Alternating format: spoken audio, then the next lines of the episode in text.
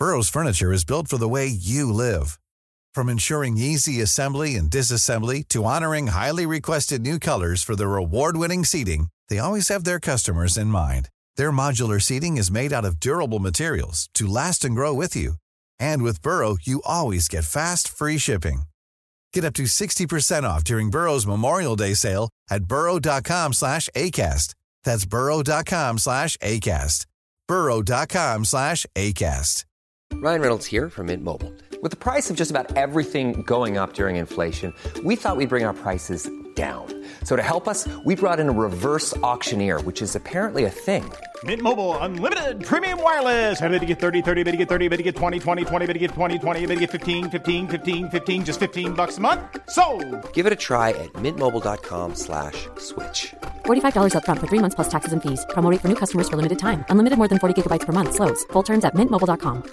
Hey, it's Danny Pellegrino from Everything Iconic. Ready to upgrade your style game without blowing your budget? Check out Quince. They've got all the good stuff shirts and polos, activewear, and fine leather goods, all at 50 to 80% less than other high end brands. And the best part? They're all about safe, ethical, and responsible manufacturing. Get that luxury vibe without the luxury price tag. Hit up quince.com slash upgrade for free shipping and 365 day returns on your next order. That's quince.com slash upgrade. Hello, no encore listeners. Sonic Architect Adam here. A bit odd to be hearing my voice at the top of the episode, I know, but I'm just here to let you know that the regular show is going to be a little different this week. Dave and Craig are both on some well deserved holidays at the moment. Dave is in Canada and Craig finally getting to make his trip to Primavera after two years, um, albeit with the sad caveat of his beloved The Strokes cancelling at the last minute. Um, so this week you're going to be hearing our most recent No Aux Cord, which is our Patreon exclusive Recommends Corner featuring Dave Craig and myself, where we convene on usually a Sunday morning and each recommend five songs that we've been enjoying lately and we have a chat about it. Of course, you'll hear the usual chats in there as well, so you won't be deprived of that this week. Um, there'll be plenty to talk about when the guys get back, I'm sure. Uh, given Dave's been to a few gigs, there's the whole Strokes fiasco, and um, as I'm sure we all know, Liam Payne has just been at it again. So, uh, yeah, plenty of talking points for when the guys get back. Um, but be sure to subscribe in whatever podcast feed you're using at the moment, whether it's Apple Podcasts, Spotify, Pocket Casts, anything like that, make sure that you hit the subscribe or follow button to make sure that you're getting the newest episodes straight into your feeds. If you're enjoying what you hear today, or just like what we're up to in general, please consider heading over to patreon.com slash no encore to support the show. It's been such a great asset to us to keep the show independent and keep the lights on, expand, do what we what we love to do, um, and it's just great to have that support there. Um, we really, really, really appreciate it. Um, we don't ask for much; we just ask for what you can give. It's a fiver a month. Um, it's only a small amount, so um, we would really appreciate that if you were to go over there, particularly if you enjoy this episode. Um, I do I do promise it's worth it. Um, we have so much fun over there, and Dave and Craig are brilliant. They've got there's Q and A episodes over there as well. There's a plenty of weekly rundowns of music news and stuff like that, and show previews uh, come in every Monday. So um, be sure to get stuck into that. Patreon.com slash no encore if you've enjoyed today's show. Anyway, that's it from me. Um, I've been Sonic Architect Adam. There will be no aux cord this week, and we'll be back next week. Chat soon. Oh, I just put this on. This isn't on your playlist Lester, either. Don't you think it's a little bit early for that? Not for me.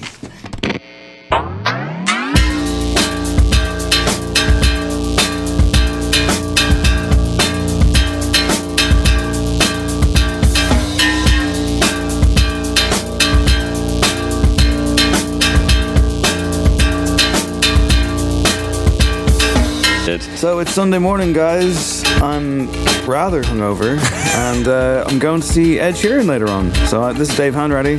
Uh, Craig Fitzpatrick and Adam Shanahan are with me. It's no aux cord 12, I believe. We're back with our recommends corner, and it's a very, very Sunday morning vibe here. Yeah. Probably hear my voice is a little bit kind of shaky, It but you know, sounds kind of okay. sexy. Uh, I've got to. Listen, Yeah. listen.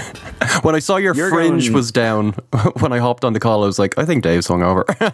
freshly freshly washed hair with no product in it. Yeah. No photographs, please. Um, you, yeah, I'm going to Ed Sheeran. Uh, you are going to Alan Partridge. I am. And Adam Shanahan went to Alan Partridge just last night. It's all happening. Did, Men yes, of culture. I did.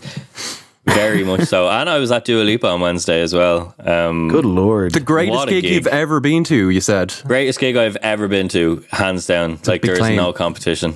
No competition Huge at all. claim. Huge claim. No competition. No, no, Good not lord, even, why not even so good? close.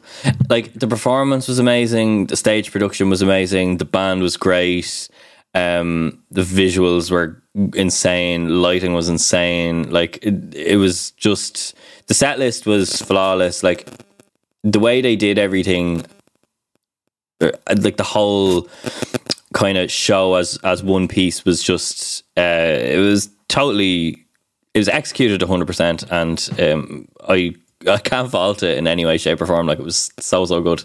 Um yeah really really good. Really really good. I was jealous that I couldn't go to the second night as well. So um that's always a good sign I think. And then um, to find yourself back in the three arena days later for Alan Partridge was must have been a bit weird. Yeah, there's a there's a kind of fair valley between the two. um, yeah, it was it was really good though. I, I had bought tickets for um for my dad like a year and a half ago or something when they came out. I totally forgot. And on Friday, because he had he was playing Friday, Saturday, and Sunday.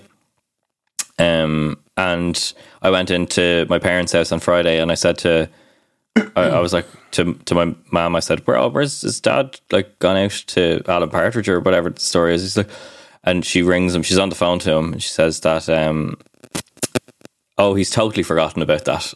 And I said, "Well." Like there's three dates and he's gonna miss he could potentially be missing one right now so like maybe I could like check the tickets. She's like, uh yeah, he doesn't know where the tickets are. So, so cute, cute to us ripping apart all of the drawers in the house. Found the tickets. Turns out they were for Saturday, so it was all good in the end. Nice. Um, but yeah, it was like totally, t- totally forgotten about it. It's one of those cases where like you buy tickets a year in advance and it creeps up on you then, you know, and all of a sudden it's like, oh yeah, actually I am going to that. The um, by the looks of things, my uh, my my complimentary ticket for Ed Sheeran tonight is basically fucking pitch side, so I should be up close and personal with the man. My God. I came home last night and I was like stumbling towards my door, and it was about like ten o'clock or something, and I was like, I was like, what is that noise? Like I'm four point eight kilometers away from from Croke Park, and I could hear like uh, overpass graffiti. Is that what it's called? Like I could hear that. Like I could hear the melody. You that, know what it's it's called. thumping bass, like stretching all the way across the city. It was like Jesus Christ. I'm, I'm going to bring some earplugs tonight. I think, just in case. Oh my God. It's such a huge venue Well, as well. I've never been to a gig at Croke Park, but I, I saw Take That there ten years ago. It was great. yeah, I can imagine them That's putting on time a to show. see him too. Yeah, it was good. It was it was on the Robbie Williams comeback thing. So there was like a moment in the show where the lads fucked off for half an hour as Robbie Williams just did his Oh, own did his solo, solo stuff. That's so weird. in the middle, and I was like, "What? Come back, boys!" But then of course it was like. Once they come back on, it's you know the, here's the new stuff from the Progress album, which is a pretty good album, I think. Um, It is, yeah, yeah. it was great. Uh, although I did miss the support act, which was Pet Shop Boys, and I'm upset about that to this day because that obviously would have been amazing. But what are you gonna do? But what we're going to do, guys, um, full link mode here today, as you can hear, Sleepy Dave. Um, it's it's no aux cord, which means we each have five pieces of audio, perhaps more. Uh, I guess we'll find out. And we're going to basically get into what we've been listening to over the last little while since we kind of came back around. Will Dave have uh, score type things from a film? He might. Uh, we're You definitely find out. will. Um, a playlist of this, of course, will be available in this episode description. Uh, we would encourage you to hit that like button and listen to the tracks as selected by us. Much like the top fives that we do on the regular show, I don't know what Craig has. I don't know what. I, actually, Adam does know what I have because he's in control of the audio here, but I don't know what he has. So Yes, I know what everybody has. I'm the surprise today. Very foreboding. a bit of, it's a bit of a grab bag. Um, let's kick it off though. How about we start with my first selection this time around?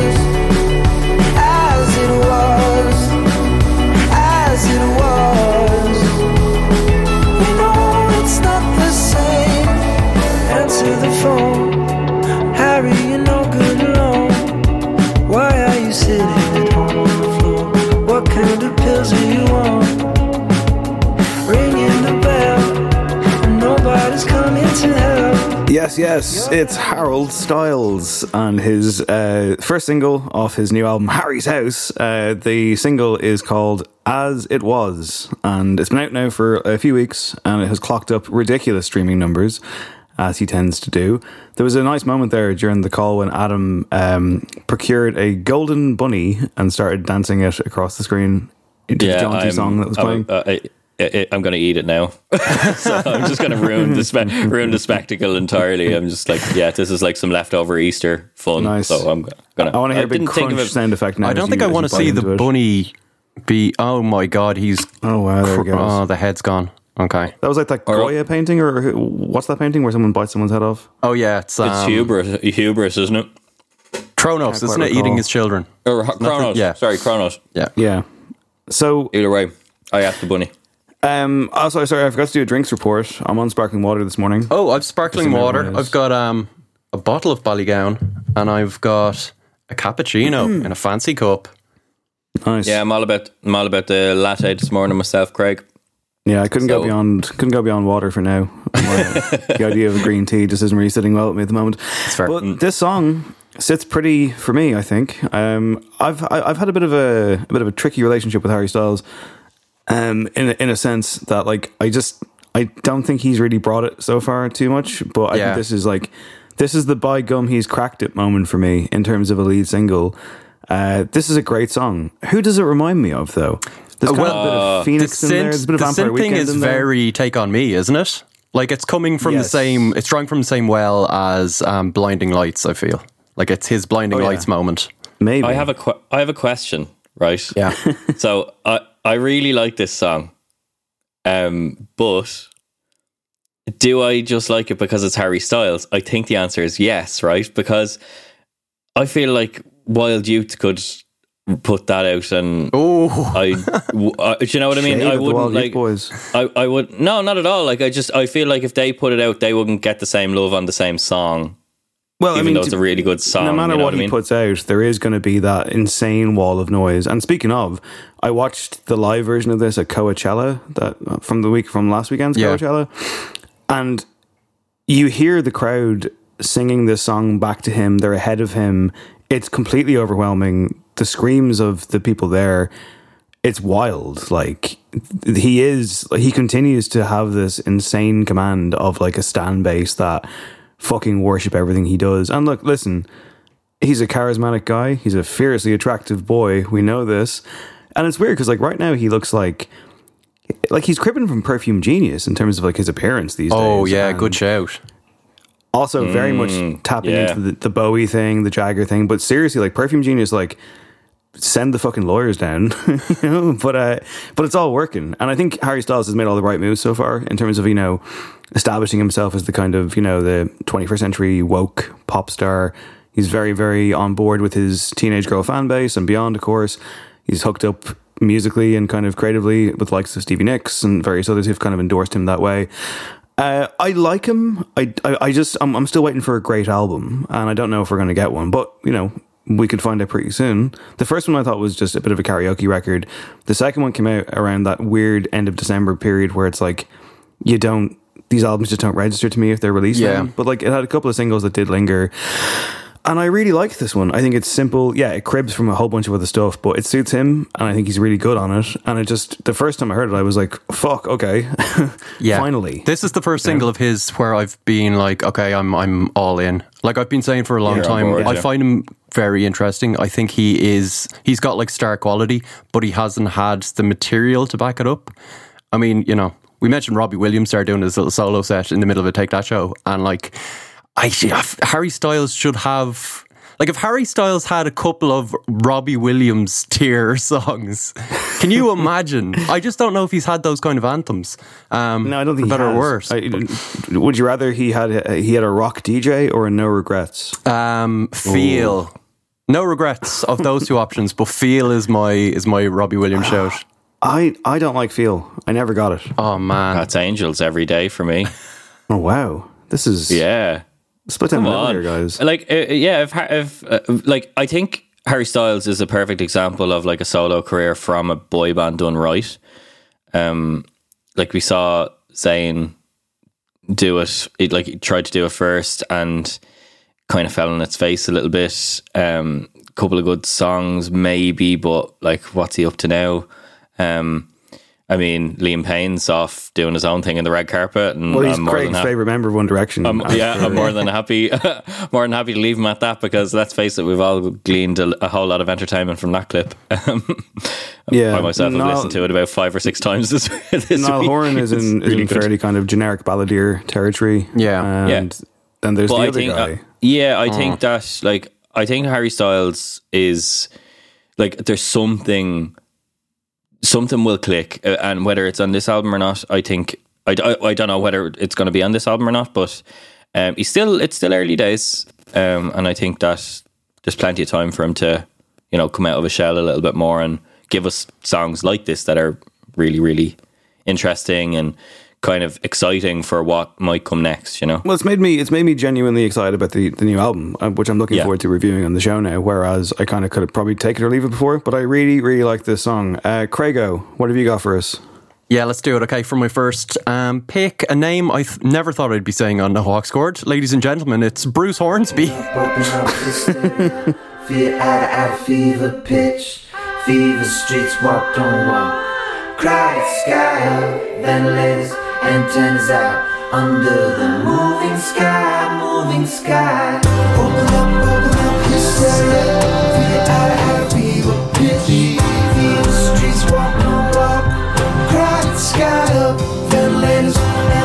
out, under the moving sky, moving sky. Yeah, that's Sidelines. If you're listening to that and thinking, Bruce Hornsby, that's not the guy from The Way It Is and, I don't know, Mandolin Rain, wasn't that one of his? And all those kind of 80s Heartland rockets. You'd be right, it was also the guy from Vampire Weekend, uh, Ezra Koenig, which is probably why I picked it. Um, we previously had some tangential Ezra Koenig on this as well, haven't we? Like, I think we've. I might have been the first ever no aux cord, and I picked um, Chris Baio's one of his songs, um, OMW, which Ezra helped out on. Um, that was great. I think this is great. It's an interesting collab, um, completely written by Bruce Hornsby, who then just thought, I think Ezra's voice will really work on this, and the production is Ariel Rechtshaid, um, who got on board, and it's very Ariel Rechtshaid. Um, like it kind of recalls to me more of that like modern vampires of the city sound rather than father of the bride which uh, i'm not mad at to be honest. But yeah I, I really really like this and i'm intrigued. The album isn't out yet the bruce hornsby one but i'm actually going to listen to a bruce hornsby album um, because he's kind of an interesting guy. Like they seem to have teamed up initially um, from Ezra Koenig has an internet radio show, which I've mentioned before on the podcast, uh, Time Crisis. It's like a fortnightly thing, and I enjoy it quite a bit. Um, it's mainly him talking about like the Grateful Dead and corporate food history. it's utterly bizarre, but he'll get on like Rod Stewart randomly or David Crosby, and he had on Bruce Hornsby. So clearly they just kind of hit it off. Um, I love the kind of choppy, off kilter melody of it. It's still somehow quite an earworm. Earworm. It's like lyrically pretty evocative. Like I think it's a lockdown song, but um, having listened to the two of them talk about it, it's a it's a lockdown song. But he was very careful not to um, deliver a Van Morrison style lockdown song. Like I think he was just like, you don't want people to think I'm doing that kind of thing. Um, but yeah, it's interesting lyrically. It's great. Like I'm traveling near Salem. I'm a judge at a jury trial. It's just magical realism going on there. It's uh, yeah, it caught me by surprise, but um. Ezra Koenig delivers as he usually does for me, at least. Yeah, mostly. Um, I am. It. I know what you're saying about the modern vampires is that you thing versus say the unspeakable father of the bride. But It's a uh, nine which, out of course, you are a 10. fan of, even if I'm not. Yeah, a nine out of ten. Absolutely Did wild. you? Am I right in saying that Craig like didn't like it initially and then really warmed to it later on? yeah. I gave it a seven out of ten when we reviewed it, and then it was my album of the year. and I had to retract, retract, retract. Now it is. did It the is very, very long, and my nine out of ten is my reordering, of course. So maybe you should dock a point off it for that. But um, no, there's a lot of stuff on it I like. Fair enough. A conversation for another day, or one that we've already had several times. Adam, what have you got? Um. Okay. So I picked uh, like it's very pop heavy. I'm not gonna lie. Uh, like my listening of late has been very influenced by one of the concerts I'm going to. No, that's a massive spoiler, but um, Alan Partridge doesn't feature. uh, but this one, uh, so my first one is a it's an Irish act um, who had some songs out a couple of years back and then kind of reinvented himself a little bit with um, with his latest album and this is one of the singles off it and I absolutely love it so here it is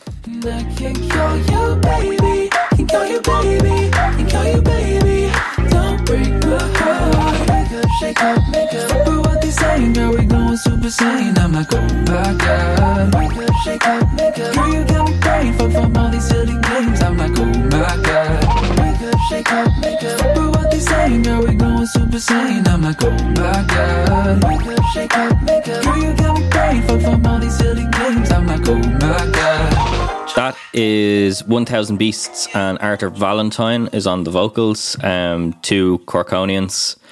Um, I uh, Thousand Beasts is the um, moniker for Cian Sweeney. Um, he's a producer, songwriter, session player. He's kind of been around the houses for a long time in a couple of Irish bands, and um, yeah, he's been kind of keeping it very much under the radar the past couple of years, just reinventing a very kind of um, I suppose dance pop and like he's really kind of been focusing more on lo-fi um lo-fi stuff of late. Um he put out an album the album's called Neruda. And like I said this is one of the main singles off it. What's this one uh, called sorry? Th- this song is called Glass Magic. Um but I have been a big fan of Cian for a long time. Um I've been a big fan of Arthur Valentine for a long time. Um Arthur Valentine is one of the house who stable that uh, Cahalane uh, looks after down down in Cork. Um, so I've been kind of aware of his his work for a while, um, but I think that this is one of the best things that has come out of Cork in a very long time. I absolutely love the song. It makes you feel good. It flows really well. Structure's great. Um, like Arthur's Arthur's vocal performances is incredible. Um, yeah, just really, really like it. Makes me feel really good. I think that that's kind of with the weather getting better. Mm-hmm. I think like I am gravitating towards like the Harry Styles one for me is that is, is that thing where I'm like I just enjoy this on a surface level, and that's all I need it to be. I don't need to have a shit ton of subtext here. It's just like give me good pop songs. Because yeah. I mean, I think we've been lacking for good pop songs. Yeah. Maybe maybe that's a outlandish statement, but I don't know. I mean, like, is it a is it a bad time for pop music? I think a lot of pop's heavy hitters at the moment are doing quite serious. Like thematically, I just feel like the pop that is succeeding is quite intense and like depressive almost. Do you know what I mean? There's uh, yeah, I'm I'm all mm. about the um a new wave of upbeat pop. Bring it on. Well, a new wave of upbeat pop is not what I have next, Craig. time to get cinematic. So this is a it's film score. I want to see if if if uh, if you can guess if Craig can guess who the composer is and what film it's from. So we'll play that game. All right.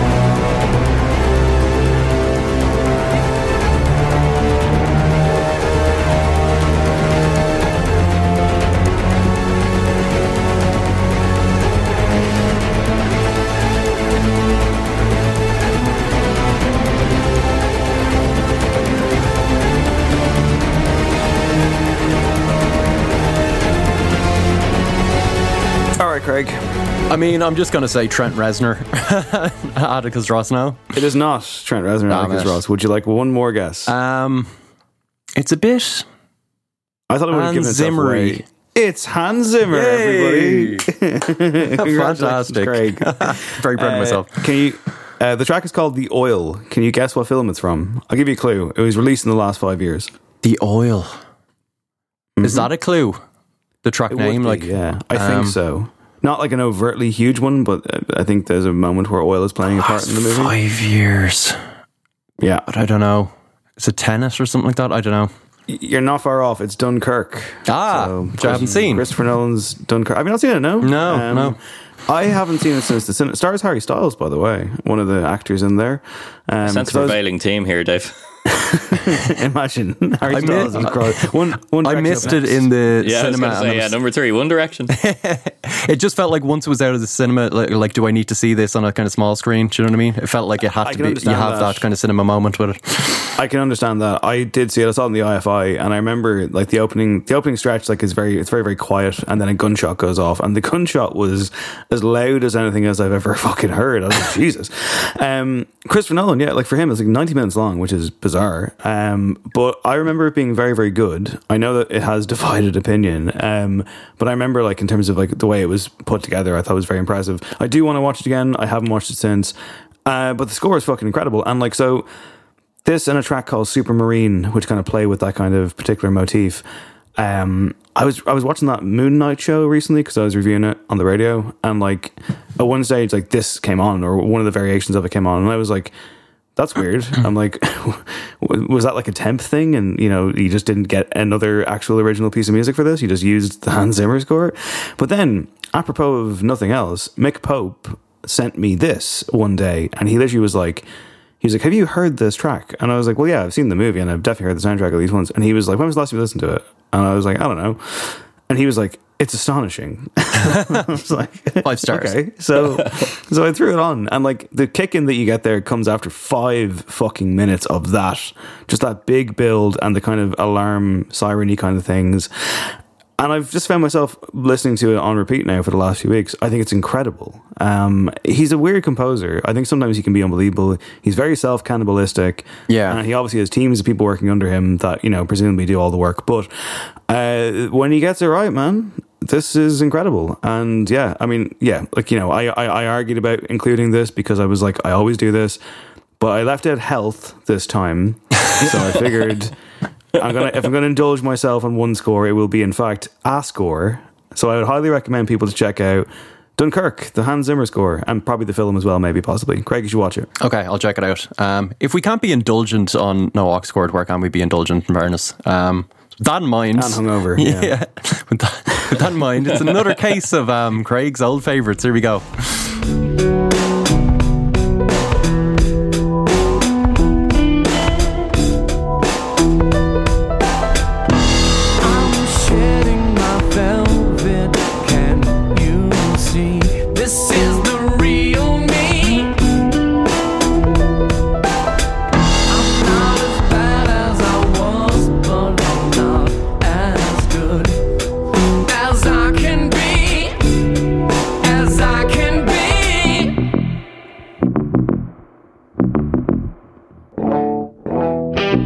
That is Jack White, um, Shedding My Velvet. It's the closer from his new album, Fear of the Dawn, which is a bit of a mixed bag. Um, I've given it a f- few run throughs, and um, there's some very good songs on it. There's still some leftover weirdness from like him getting kind of quite experimental in recent years and it not quite coming off.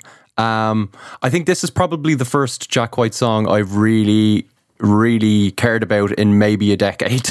Um, and I was a bit surprised by that. Like, I think this just, this is, this could happily sit in like a mid period White Stripes album.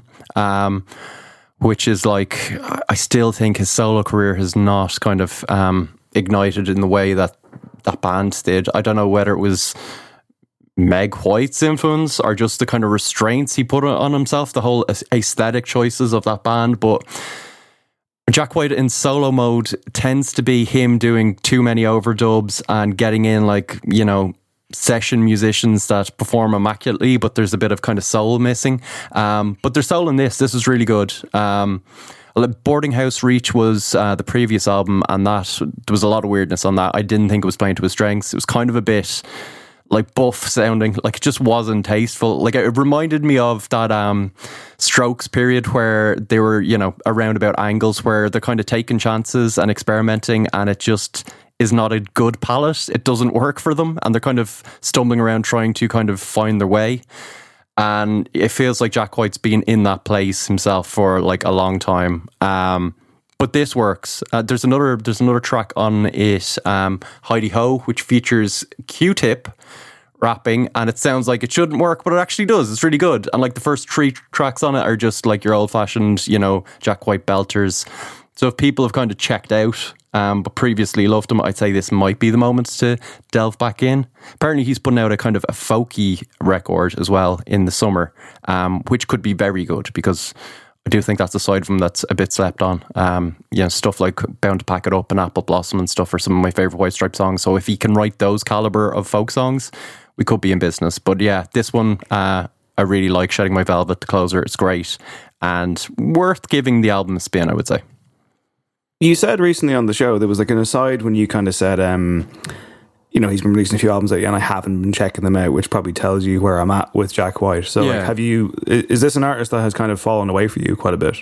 Totally, yeah. Um, the first um, solo album was pretty good. Blunderbuss was it? Which is again like that's probably 2012 at this point, and then it's just been diminishing returns. Um, and I think it is. I think it's that thing of just like the White Stripes um, were so kind of ramshackle and pared back that it just kind of ignited his creativity. I, I adored the White Stripes, and I don't go back to them that often, but I, I'm kind of surprised how much he fell off. Um, none of his other kind of uh, side projects particularly interested me either. So maybe it was just a case of whatever that alchemy, that magic he had in the White Stripes was like, you know, just a once off thing. Um, I'd maybe find finding his feet again here, but yeah. Interesting. Well, you know, we live in hope, Craig. You know, I never fully got him. I, I, I must admit, I never fully got the White Stripes either. Like, I, I, I did kind of. I was a bit kind of annoyed by the hype at the time. It felt like Do you, because you like- felt it was gimmicky or Mm, not even. I, I just felt like it was very sponsored by Q Magazine or something. It was just very like, this is the best rock band of all time, and you will accept this. And I was like, they got some good tunes, but I don't fully get it. yeah, And, like, you're not you're not much of a kind head of bit. blues rock fan as it is. So I wouldn't be. No, what I mean? I'm not anti blues Yeah. rock, but I wouldn't be my kind of. That's good to know. My purview. Carry on, blues musicians. Adam, what do you got? Um, I kind of spoiled this one, so I'm gonna go straight into it and talk about it after. Cause I miss you and I need your love. When my mind is running wild, could you help me slow it down? For my mind at ease, trickle down my spine. Oh, you look so pretty, please. Every single night, I need your Where's the bunny? me. when your kisses cry, oh, you give me sweet relief. Make me feel so. Would you help me out,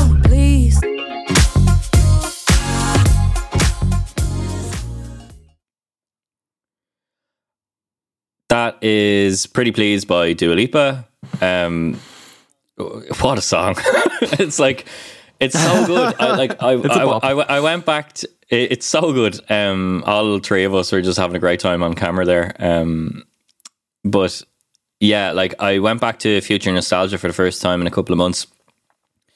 I remember listening to it originally when it came out and being like genuinely blown away as like a follow up record to the first record.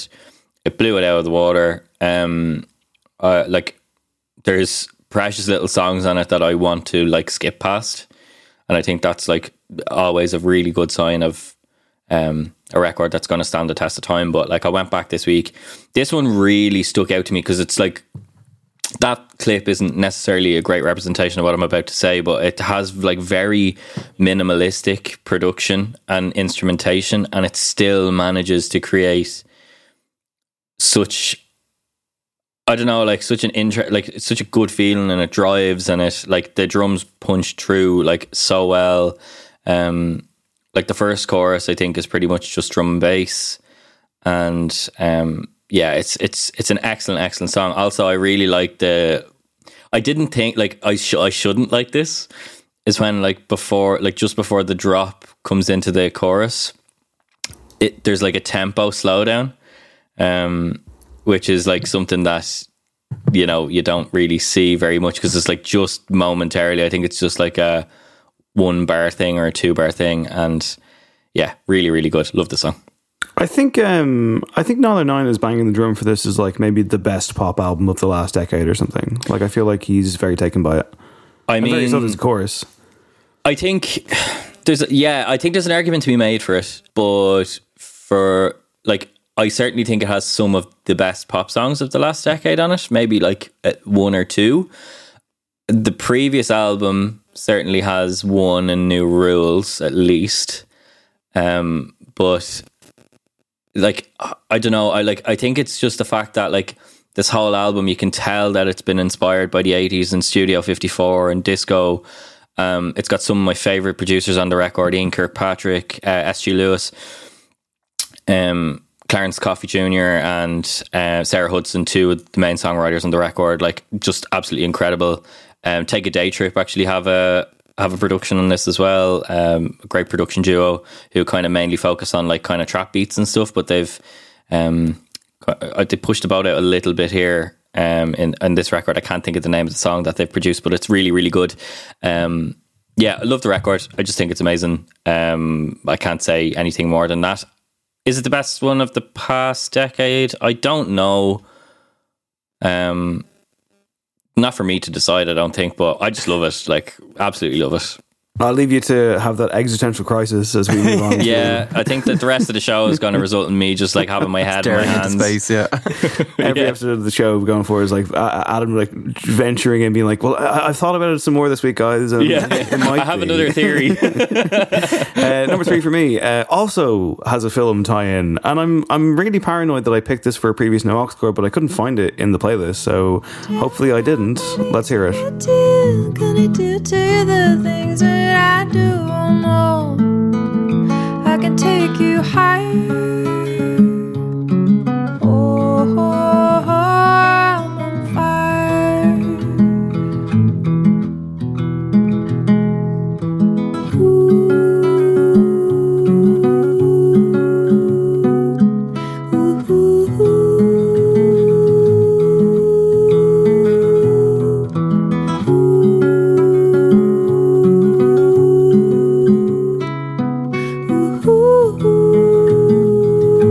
Classic case there of me cutting off the clip at the wrong time, but we got the gist.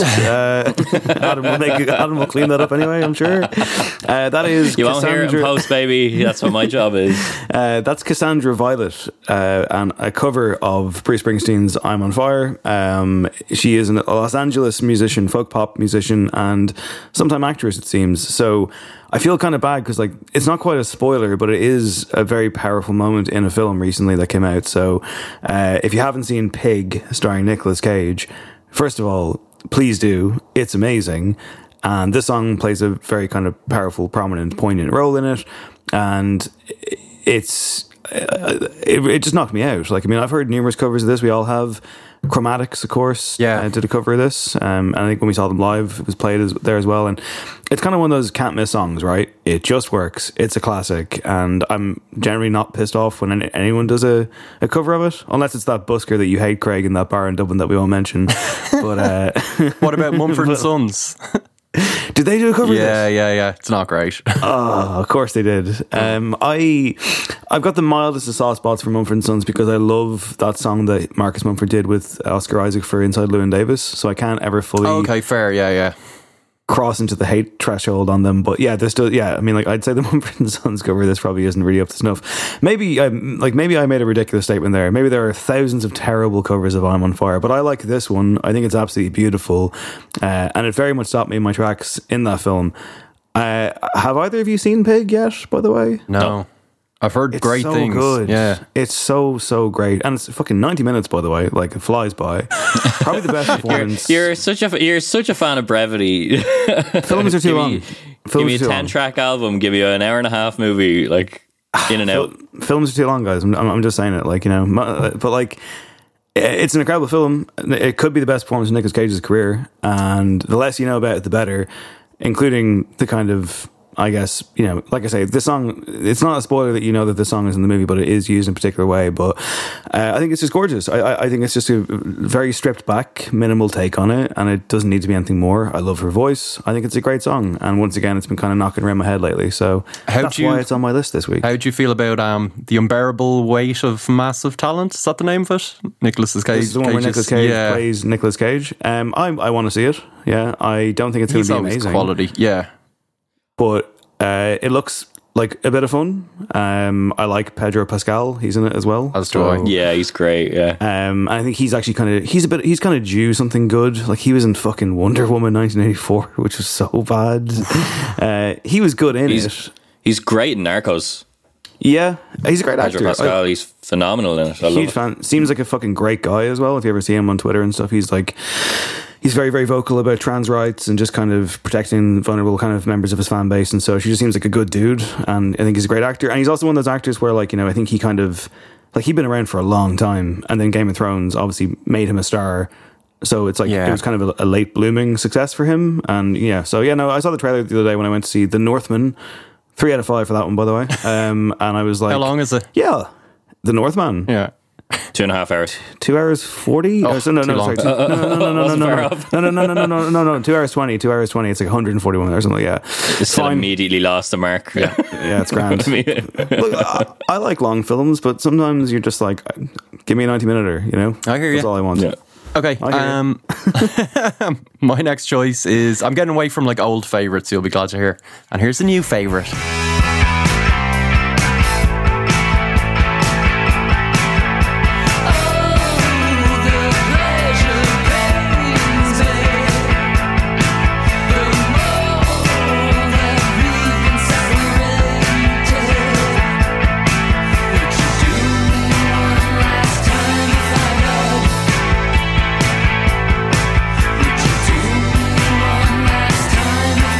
So that's a musician known as Art d'Ecco. Uh, the track's called Palm Slave. And um, yeah, um, an artist from Ontario, Canada, um, has got a couple of albums under his belt at this point. Just a really interesting dude.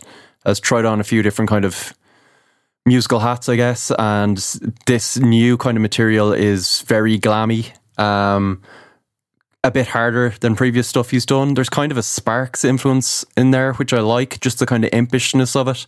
Um, and yeah, just kind of like that slightly dirty glam thing. I love the kind of one note piano riff that just runs through it. Uh, it's very kind of like Stooges or um, Queens of Stone Age Go with the Flow. It has that kind of vibe where it's a bit of a runaway train. Um, and yeah, it's an intriguing dude, kind of very into Bowie, Iggy Pop, um, the horrors apparently, Tangerine Dream. Um, initially started off kind of uh, recording their debut album um, in some like ga like they, the family home uh, on like the Gulf Islands um, off Canada, where like he, he was taking care of his grandmother that had Alzheimer's, and he was just like writing songs on the piano um, for her essentially, and he recorded it all on like iPhone, and that was the first album, and it was quite soft rocky and different. Um, but this new stuff is just um, a lot harder, a lot rockier, and I think there's real potential there. I don't know much about Art d'Ecco, but I'm intrigued. I when you said uh, and now a new favorite and you played this, I was like, well, this is clearly a song from the seventies. Uh, yeah, yeah, yeah. I mean, it's definitely wearing its influences on its sleeve. yeah, nicely though, and yeah, no, very. The Stooges called it. You got a big time. I want to be your dog. Yeah, yeah, yeah. Going through this and a bit of, bit, but yeah, a bit of glam as well. A Bit of bit of T Rex. You know, um, never a bad thing. And plenty of saxophone as well. Well, yeah, of course. Yeah, of course. yeah, you cut you cut the clip off far too early. I could, Yeah, check out like, that I could just saxophone, hear man, it's great. as as it, as it faded out. I was like, "No, Craig, no, Not the sax please, solo. no." No fade out. Uh, Adam Shanahan, what do you have for us? Yes, yes. Um, okay, so this song isn't exactly groundbreaking. Um, it's a remix. It's really good. Um, I'll explain the story of where I first heard it after you heard the clip.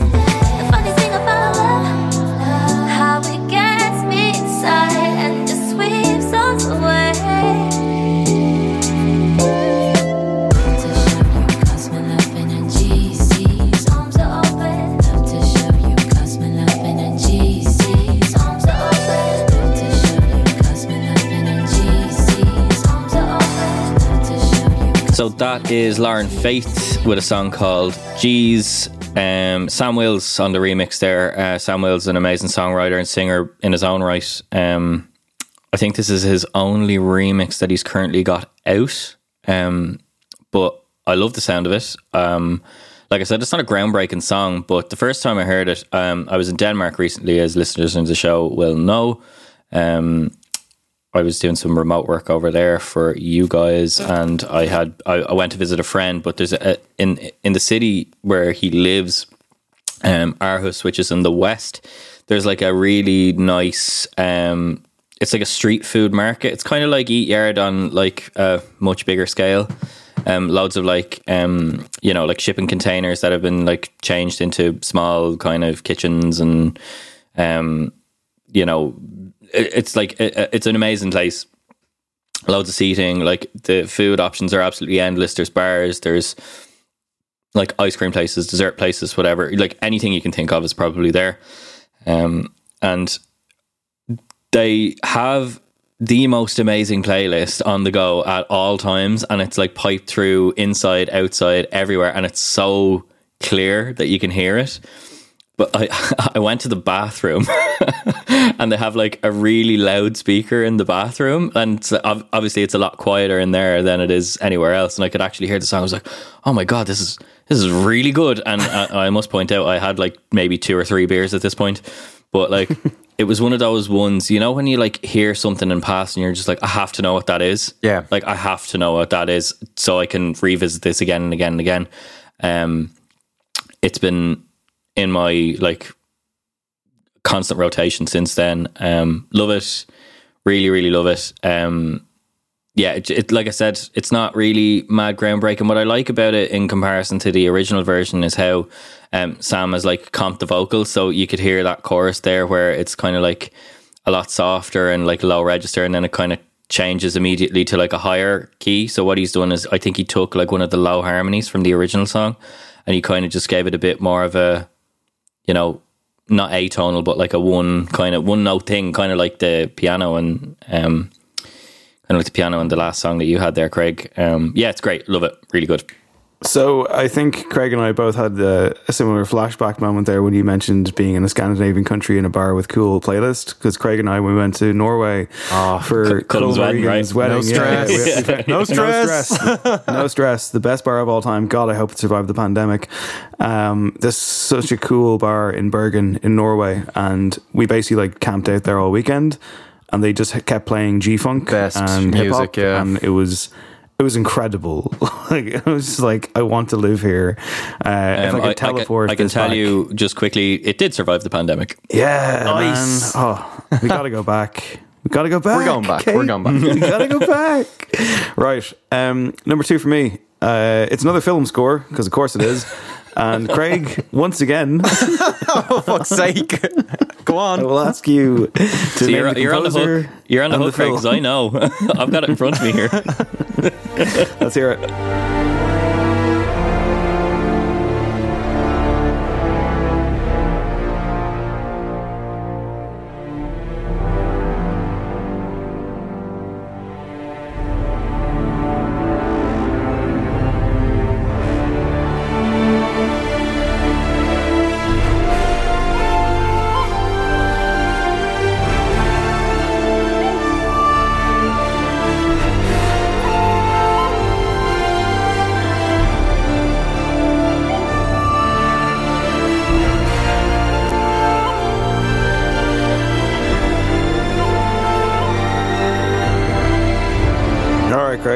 Let's hear it. For fuck's sake. Trent Reznor and Atticus Ross.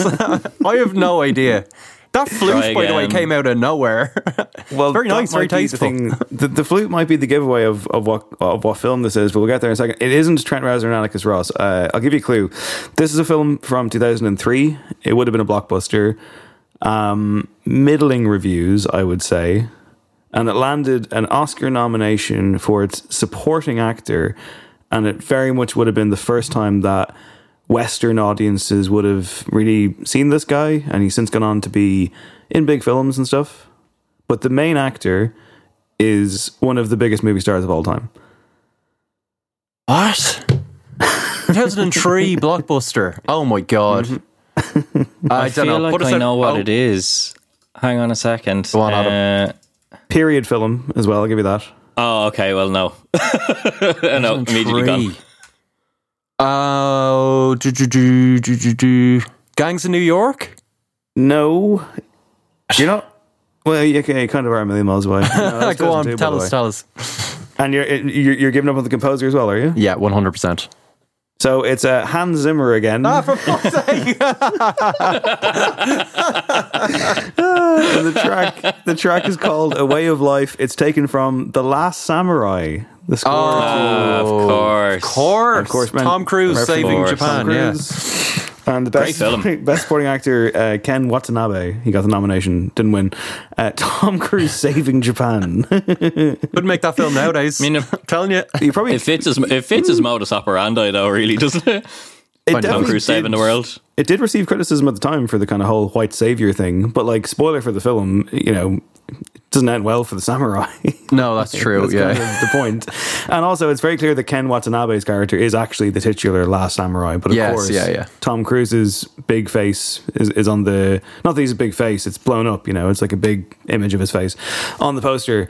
Uh, I like this film. I rewatched it there a couple weeks ago. It's got problems, but I found myself coming out of it being like, that score is fucking great. And I was like, I must throw it on, like just as a standalone while I'm at work.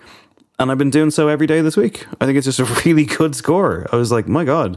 That Like, sounded beautiful, I must say, yeah. It's gorgeous. Nice. It's epic. It's sweeping in nature. And it's an interesting film. I gave it three out of five on Letterboxd. I'm kind of hovering over the three and a half. I might bump it back up just because of the score. Uh, Hiroyuki Sanada is in it as well. Really good actor. He's in tons of stuff like Lost and Sunshine and the original Ring film. Um, but yeah, no, like, where where do we stand on, on Tom Cruise these days, Craig? I where do we like as as a man, as an actor, as a phenomenon? Um, I, I think I uh, I, th- I think when you ask that question, you have to also ask yourself where do you stand on Scientology?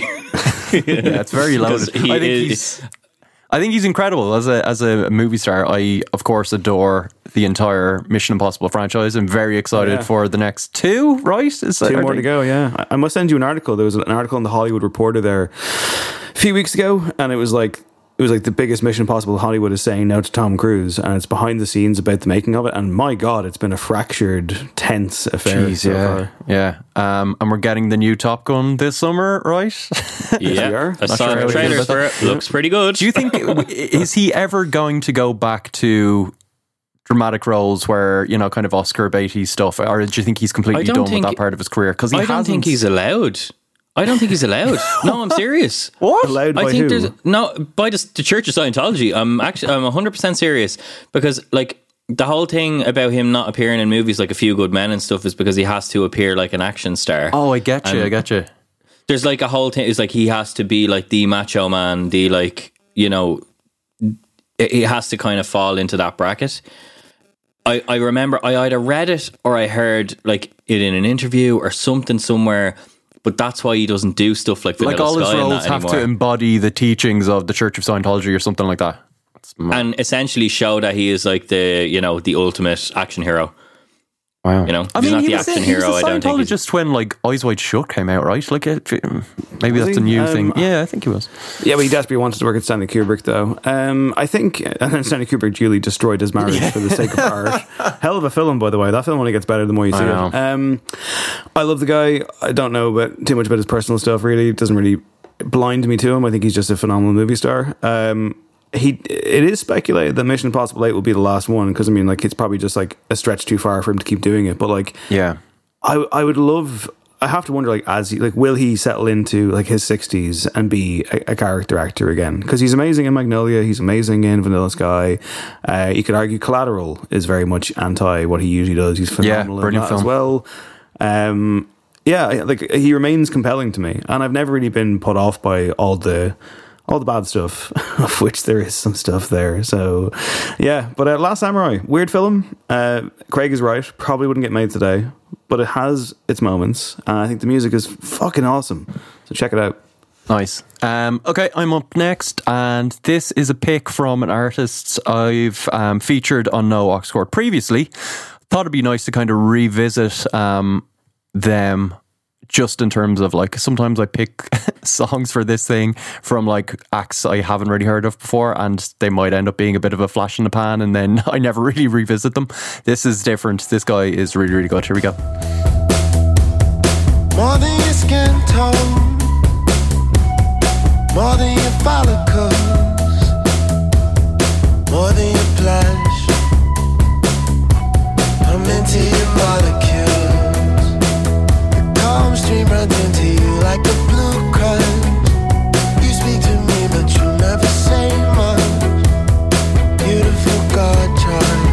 Yeah, so that is Exum. The track is Ex Anima. Um, it's Antone Exum. Um, don't know if you guys remember him previously being on this, but he's essentially the guy that was like a safety for the San Francisco 49ers and Oh, yes, just decided, yeah, just kind of like abandoned So his good, sports yeah. career and is now a musician.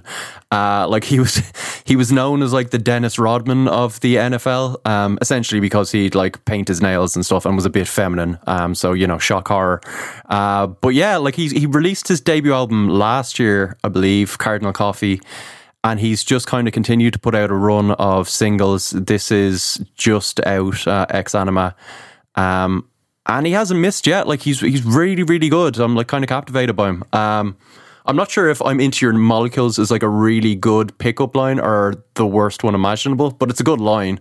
Um, and yeah, he's it's an interesting one. He's somehow like hooked up with two Norwegian producers, and that's how he's been kind of working. Like they've got this long distance relationship thing where I think initially what he was doing was writing melodies and songs over beats that he found on YouTube, and he'd then s- send his recordings to them. They'd strip out the YouTube beats and you know come up with original um, Redo stuff, material. yeah. yeah, and it just it's working. Whatever they're doing is working. Um, so yeah, this is this is another kind of it's just good slice of like alt pop. There's a bit of the Cure in there. Uh, it ends up kind of sounding a bit like Doves, and I don't really know how, but um, yeah, a good kind of dose of serotonin. I can yeah. hear that kind of yeah that that, that guitar line. That's a bit, Yes, yeah, for sure. Kind of searching in that way. Exactly. Um, yeah, this guy's got the goods. I think he's really good. Mm-hmm. Yeah, I think he be- could be like slowly becoming a show favorite, like purely off Craig's. I just love the Craig. backstory. Like,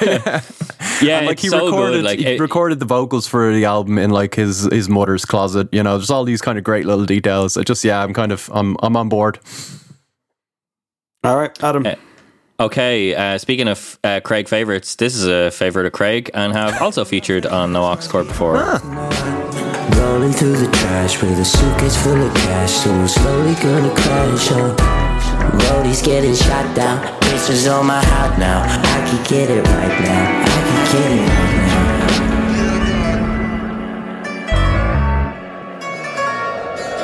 Party's got a bucket and she don't mystify. She's a freak and nothing's ever gonna make it right. Oh no. Sad Night Dynamite, they've making their Lads. No Aux Cord comeback. They're so good. They're know. just so good. Like it's it's like the creepiest like I, I don't know how to explain it. It's like Vic, it, it's it's like Sherlock Holmes meets like Mike Dean.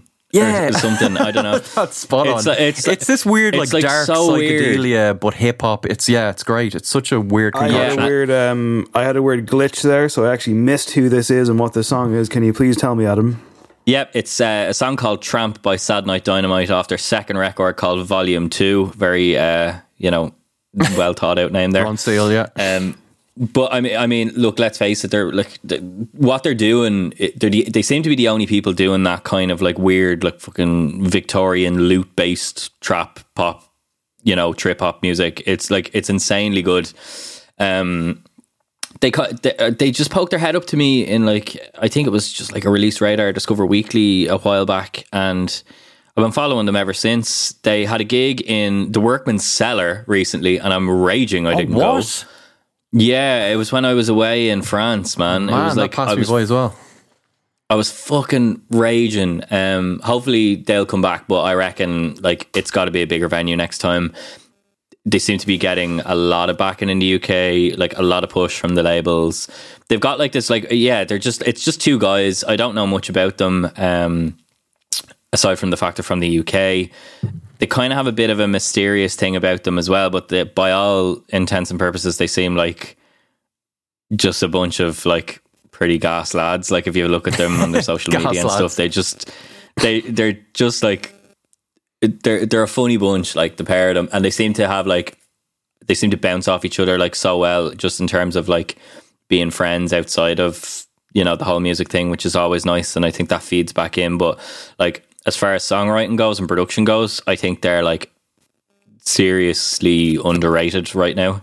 Yeah. Um, and I can't wait till I haven't dived into the album yet. Uh, I know that the vinyl's out. It's like one of the only vinyls now in the past year that I've wanted to buy.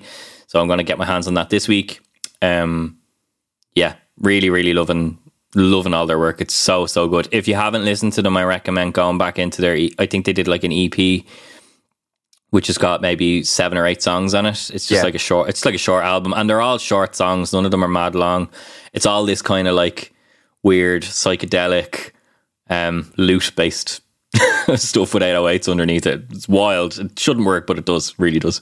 So, uh, my final selection has nothing to do with a film, would you believe? Hey. So, it's just a straight up song.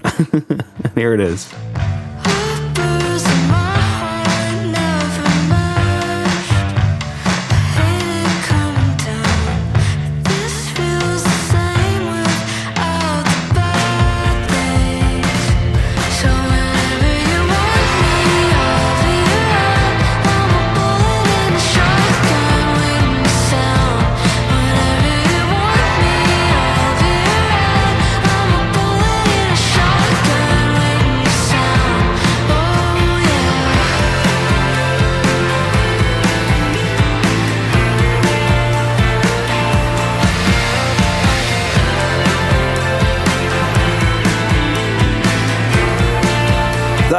Sophie Regina Allison, also known as Soccer Mommy, or if you're uh, the gag that Richard Chambers coined and loves to keep saying, uh, Association Football Mother. Uh, soccer Mommy, of course. Uh, the song is Shotgun.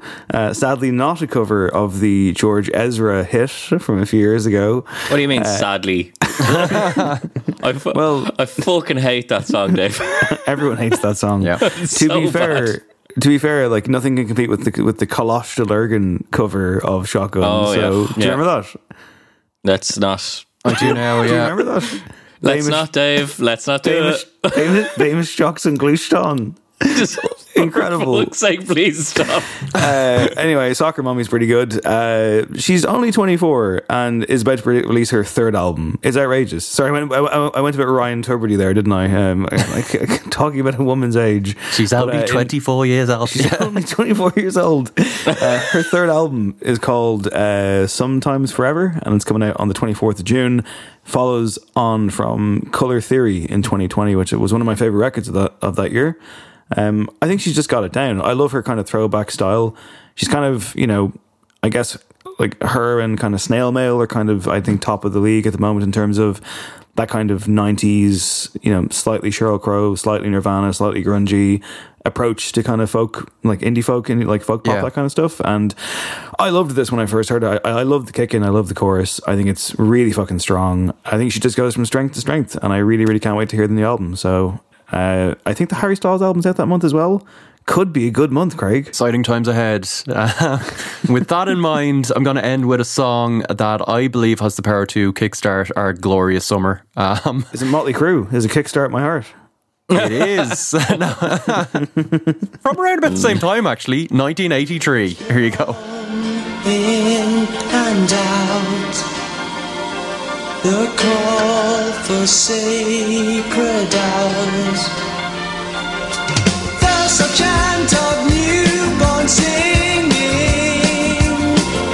The magic force of your feelings. The first picture of you. The first picture of summer. Seeing the flowers. Yeah. the Lotus Eaters there. Um, people probably will not have heard of them. Uh, it's the first picture of you. It was their first and last hit, really, in the summer of 1983. Um, and it's absolute belter. I've, there's been so many occasions where I've nearly picked it for various top fives and even for no aux cords, just like one hit wonders and things like that. And like I've had the clip kind of in my back pocket and it's never quite creeped on. But um, I've been listening to this a lot over the past year or so. Um, probably starting with last summer. Uh, there's just like there's a kind of bottled sunshine feel about it. Um, there's a real kind of nostalgia to it. Um, And this, uh, like, they they kind of formed from the ashes of a few different groups uh, in the early 80s. Somehow ended up doing like a peel session before they'd even properly performed live or recorded anything. And this was just one of the songs they had kind of written. So they did it on John Peel's show, and it basically started a kind of bidding war um, from labels for them. Uh, got like top 20 in the UK and then just it was diminishing returns thereafter. Um, so, yeah, really not a huge amount to say about the Lotus Eaters. They're still together. Um, and it's one of those ones where you like go onto the Wikipedia and like to see like current activity and stuff, but just the sentences get more and more like like the last two updates are um, in 2015, the band announced on their Facebook page that they were still working to release a plugin called Nostalgia. And then the, the last one is in 2017, Peter Coyle performed solo in a one night only show in Manila. so, still out there, still doing it. And I mean, he's got this song in his back pocket. It's great. Um, fucking uh, Craig had a really good bop there. By the way, I wish we could have shown it to you. It was full on, just watching a man unfurl like, you know. it's great. I think you're right, it, though, it, with the bottle sunshine it, comment. Yeah, it invites, like, all of that, doesn't it? Like, it's just absolutely. It's just joyous, yeah. It's just sun soaked, yeah. It's sun soaked, yeah. Um, as for my last song, um, don't know about the whole, you know, bottle sunshine thing, but it came out two days ago, so that's a talking point, I guess. here, says Adam.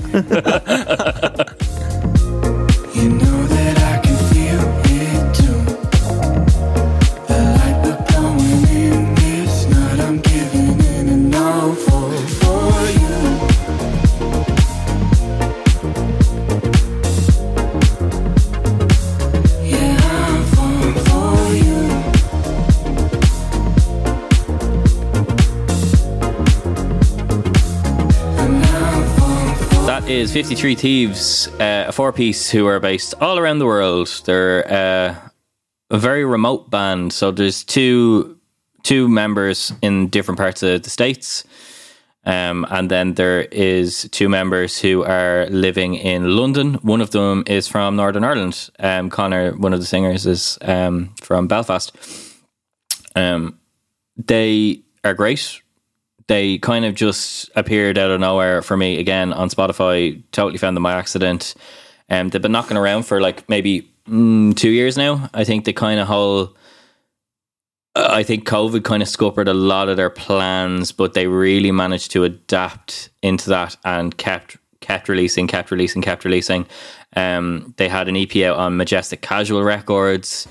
Uh, you can definitely hear the influence there, or like why it fits. Um, you know, it's it's all very like that. It's really really relaxing, um, kind of neo soul mixed with a bit of hip hop drums, like just great. Um, Connor and Jess, the two singers and songwriters, they uh, used to be in a band called Denton Thrift, who were also signed to Majestic Casual Records, and then they kind of went and did this. This is much more accessible, far better, in my opinion. Um, it's kind of like a bit of a pumped up version of the XX to See, a little mm, bit of a degree. This is the thing because when you played that clip, I was like, oh, fuck. I was like, I should have included, like, Oliver Sim has been releasing some solo material over the yeah. last little while. And one of the tracks that came out was a song called Fruit, which I thought yep. was excellent. And I was like, ah, damn it, I completely forgot to leave, put that in here. So yeah, I heard I heard the XX. Damien yeah, XX's yeah. new record out as well. Yeah, yeah. I like as soon as you played that clip, I was like, is this a new XX song?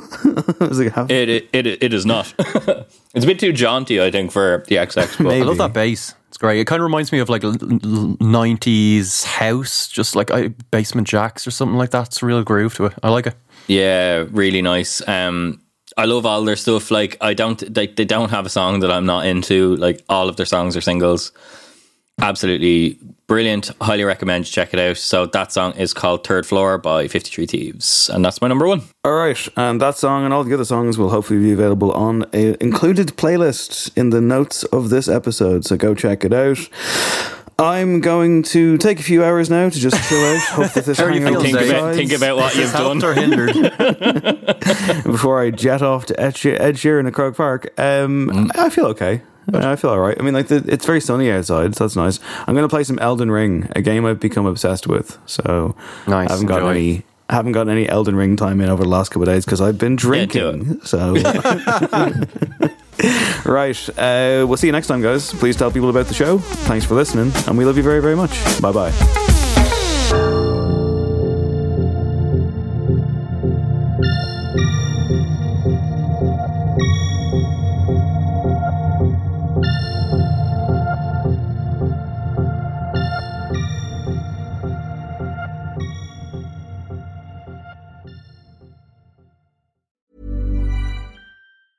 Planning for your next trip? Elevate your travel style with Quince. Quince has all the jet setting essentials you'll want for your next getaway, like European linen, premium luggage options, buttery soft Italian leather bags, and so much more. And is all priced at 50 to 80% less than similar brands. Plus, Quince only works with factories that use safe and ethical manufacturing practices. Pack your bags with high-quality essentials you'll be wearing for vacations to come with Quince. Go to quince.com slash pack for free shipping and 365-day returns. Planning for your next trip? Elevate your travel style with Quince. Quince has all the jet-setting essentials you'll want for your next getaway, like European linen, premium luggage options, buttery soft Italian leather bags, and so much more. And is all priced at 50 to 80% less than similar brands. Plus, Quince only works with factories that use safe and ethical manufacturing practices. Pack your bags with high-quality essentials you'll be wearing for vacations to come with Quince. Go to quince.com slash pack for free shipping and 365-day returns. Imagine the softest sheets you've ever felt. Now imagine them getting even softer over time. That's what you'll feel with Boll and Branch's organic cotton sheets. In a recent customer survey, 96% replied that Boll and Branch sheets get softer with every wash. Start getting your best night's sleep in these sheets that get softer and softer for years to come. Try their sheets with a 30-night guarantee. Plus, get 15% off your first order at bollandbranch.com. Code BUTTERY. Exclusions apply. See site for details.